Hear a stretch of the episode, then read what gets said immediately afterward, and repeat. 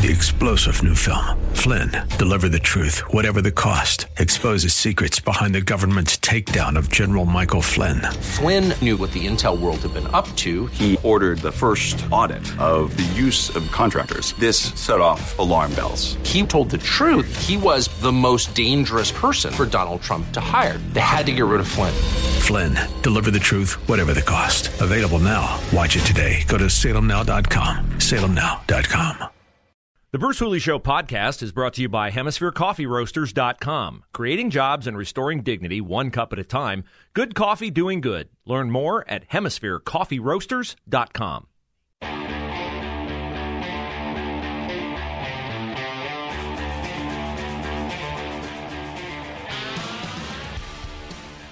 Joe Biden's obsession with climate is why our gas prices are high. It has nothing to do, well, it has something to do with Vladimir Putin, but the enslavement to the climate people is the real reason why. And he doubled down on that last night in a speech to the Democratic National Committee at a fundraiser.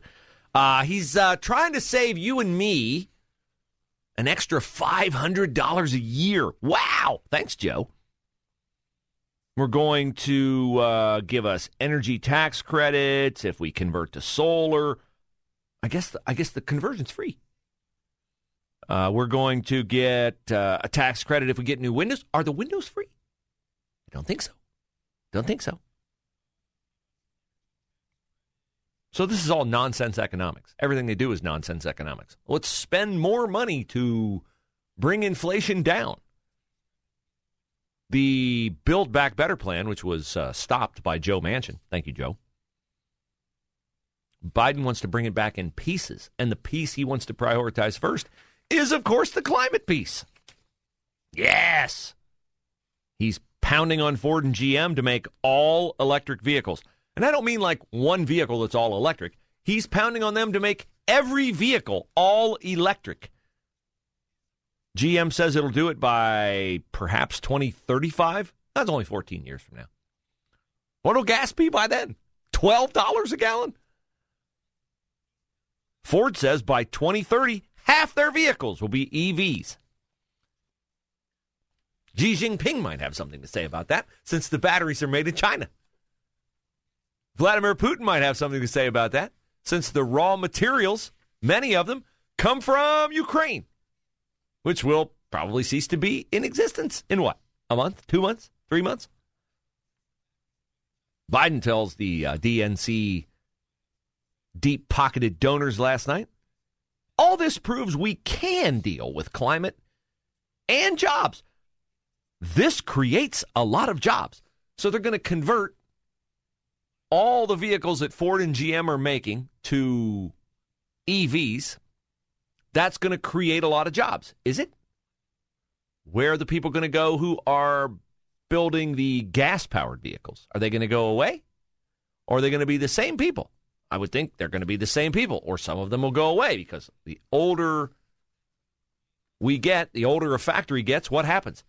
Have you seen the inside of a U.S. auto manufacturer lately compared to 15 years ago? You know what, what is in there a lot now that wasn't in there 15 years ago? Robots. Robots are in there. How's this going to create more jobs? He never says. He leaves out the bothersome detail the part that would actually prove his point, that part he leaves out. And he went on prattling on about wildfires and tornadoes and high windstorms. And this is the inanity of his position and the environmentalist position. Just because weather goes bad does not mean it went bad because the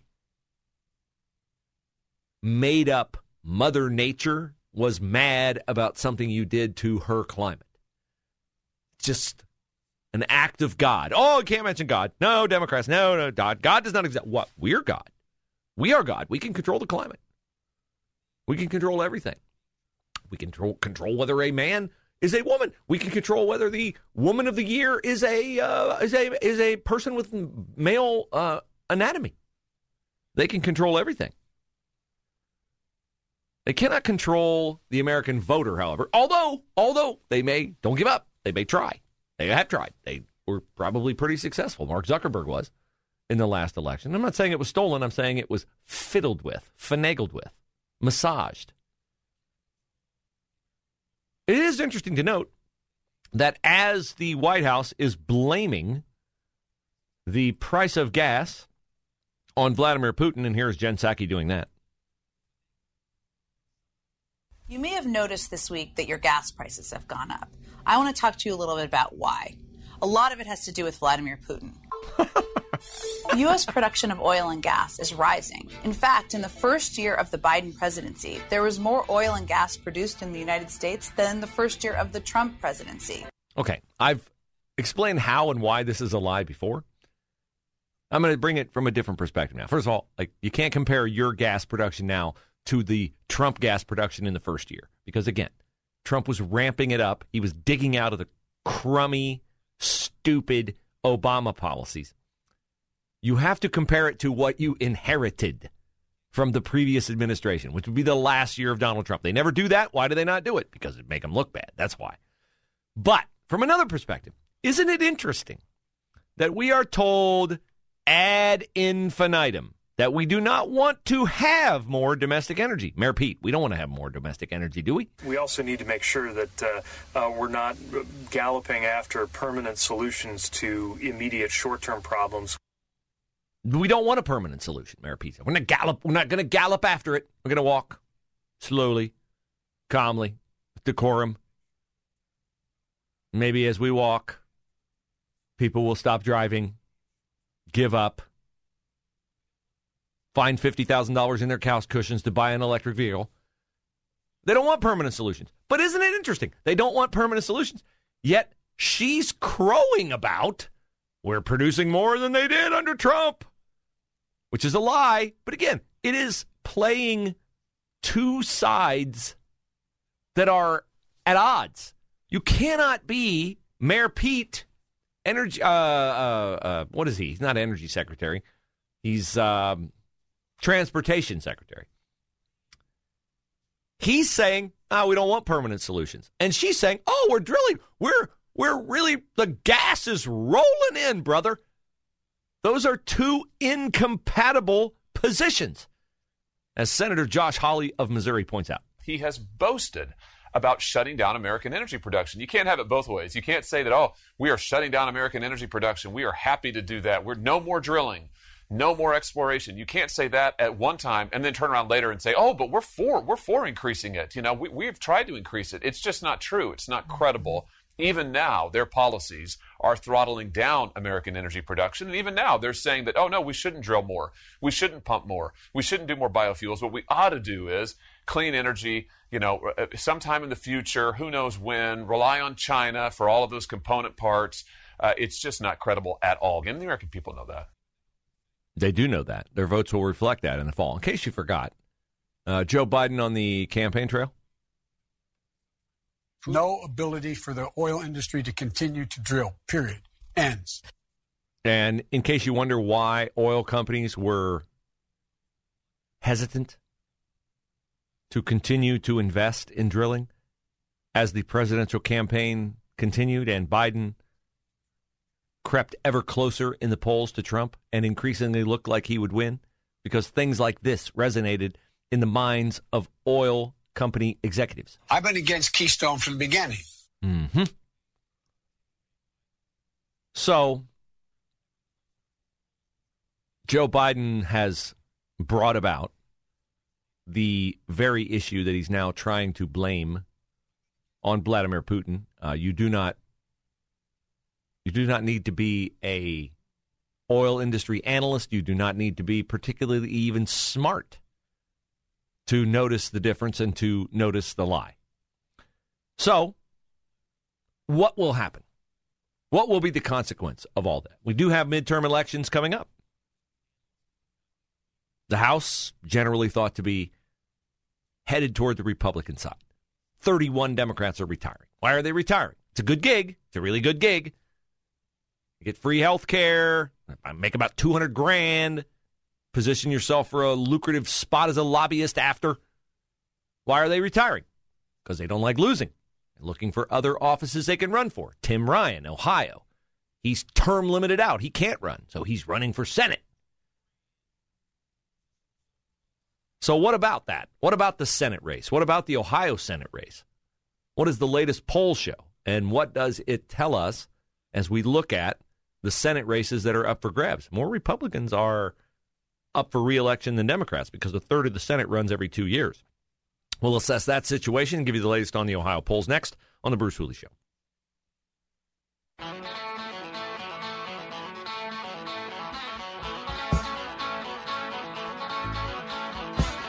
So we had Mike Gibbons, the frontrunner for Senate on the Republican side of the ticket, on the show last week. He continues to lead in the polls, and there's a lot of thought that Gibbons is ahead and has made a jump in the last three polls since early February because he is predominantly the one spending a ton of money on TV. Matt Dolan is spending a ton of money on TV and radio. You just heard a Matt Dolan spot. But Gibbons started spending before Dolan. Now, I think Dolan's commercials are well done. And I'm a little surprised that the number of law enforcement agencies have gone political by endorsing a candidate. I am a little surprised by that. Free country, they can do what they want. I'm just saying I'm surprised by it. But the primary is supposedly May the 3rd. So Mike Gibbons has less than two months to hang on to the lead that he has. But what kind of lead does he have? Does he have an insurmountable lead? No. Why? Because about 40% of the people who are polled say they are still undecided. What could help them decide? Well, of course, a Donald Trump endorsement would weigh heavily with a lot of them. So here's a story in The Hill about the Senate race. And one of Rob Portman's aides, and Portman, of course, is the retiring senator, notes that Gibbons, being an investment banker, a guy who's put $11 million into his own campaign, or at least he has budgeted that. He hasn't put it all in yet, but he's put like 7.5 million into it so far, with another 3.5 million holding back for, I'm sure, what will be a heavy ad spend in the two to three weeks leading up to the primary. Here's what the Portman aide says. It's a clear sign that when you're able to self fund and own the majority of the airwaves early telling your story, you can move numbers. The question is whether or not those numbers will hold as the others ramp up advertising. It's too early to tell. Yeah. Josh Mandel, who was the early frontrunner, and Josh Mandel was the early frontrunner, I think, because he had name recognition. He'd run for Senate before. Gibbons has run for Senate before, but I honestly I don't remember him running for Senate before. Mandel's been out there. He's been state treasurer. He's been on TV.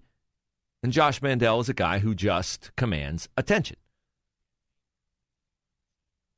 Mandel, Jane Timken, J.D. Vance are all crowding, trying to get into the field. Matt Dolan was below all of them in the last poll that I saw.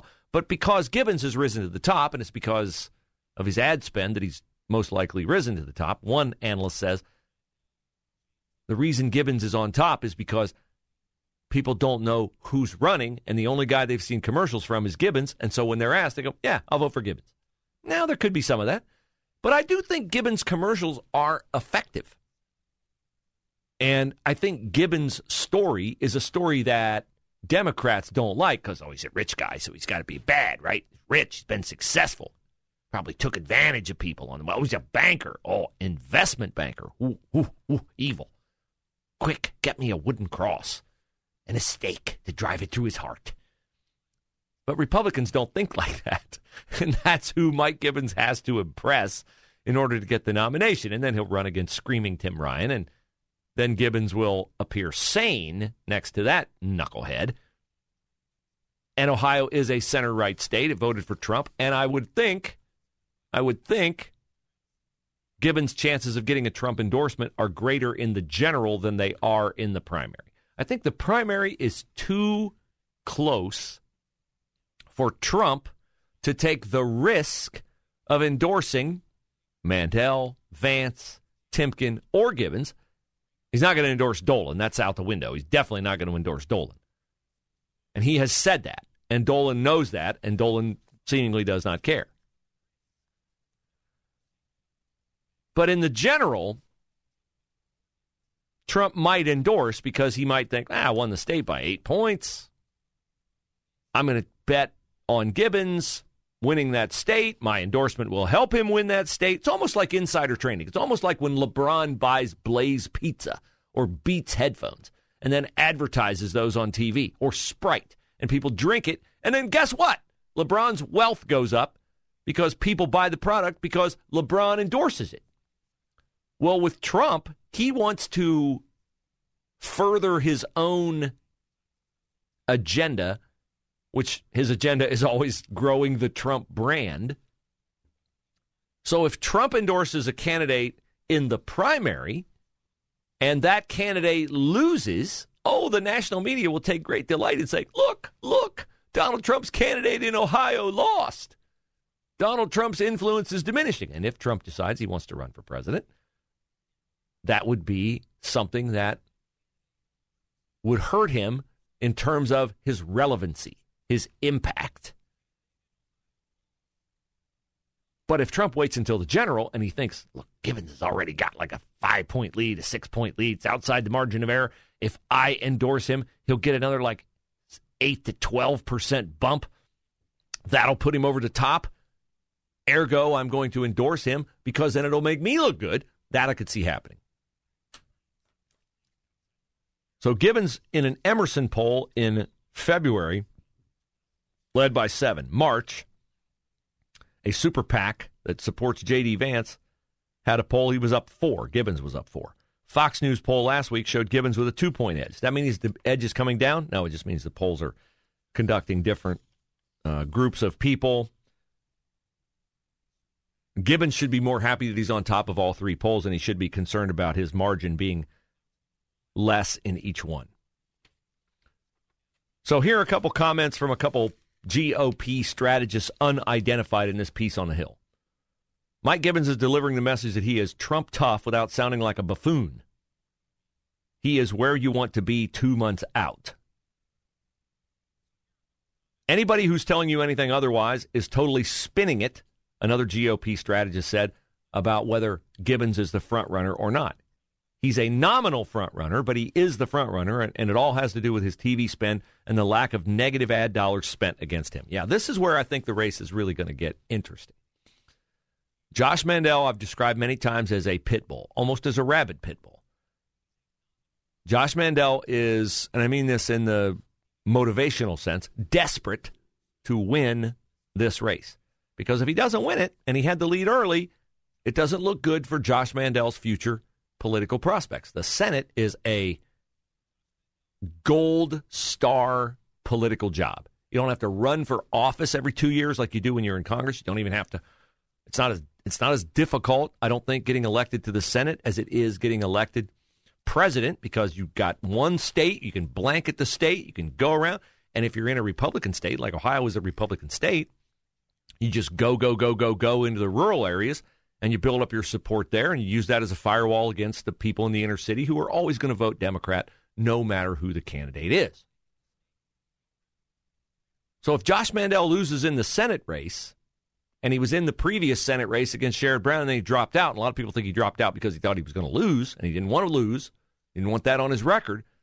I don't know what Josh Mandel's political future is. So I say that because Mandel is such a pit bull how long is he going to wait before he goes on the attack against Mike Gibbons? And how is Mike Gibbons going to handle being criticized, vilified by Josh Mandel? Mandel's going to hit him, and anybody else who decides to run a negative ad against Mike Gibbons, they're going to hit him on something he said about abortion back in 2018 said he opposed it, but he was, quote, not a woman and was pro people. That answer will be used. I'm not saying it was, but I'm saying it will be used as not pro life enough. Now, Gibbons now says I'm 100% pro life.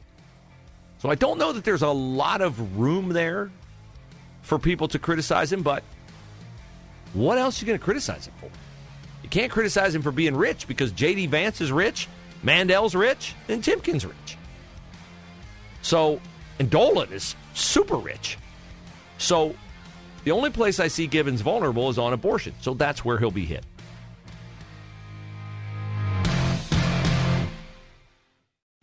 Three star general Michael J. Flynn, head of the Pentagon Intelligence Agency, knew all the government's dirty secrets. He was one of the most respected generals in the military. Flynn knew what the intel world had been up to, he understood its funding. He ordered the first audit of the use of contractors. This set off alarm bells. The explosive new documentary, Flynn, Deliver the Truth, Whatever the Cost, uncovers the facts behind this scandal. Flynn told the truth. He was the most dangerous person for Donald Trump to hire. I find out the worst enemy that I'm going to face in my life is right here in America. They took my assessment and they wanted me to change it. And I was like, I'm not changing it. They had to get rid of Flynn. With in depth interviews, archival footage, and never before seen personal records of the man behind the headlines. I just felt like I was drowning. Flynn, deliver the truth, whatever the cost. Available now. Watch it today. Go to salemnow.com. Salemnow.com.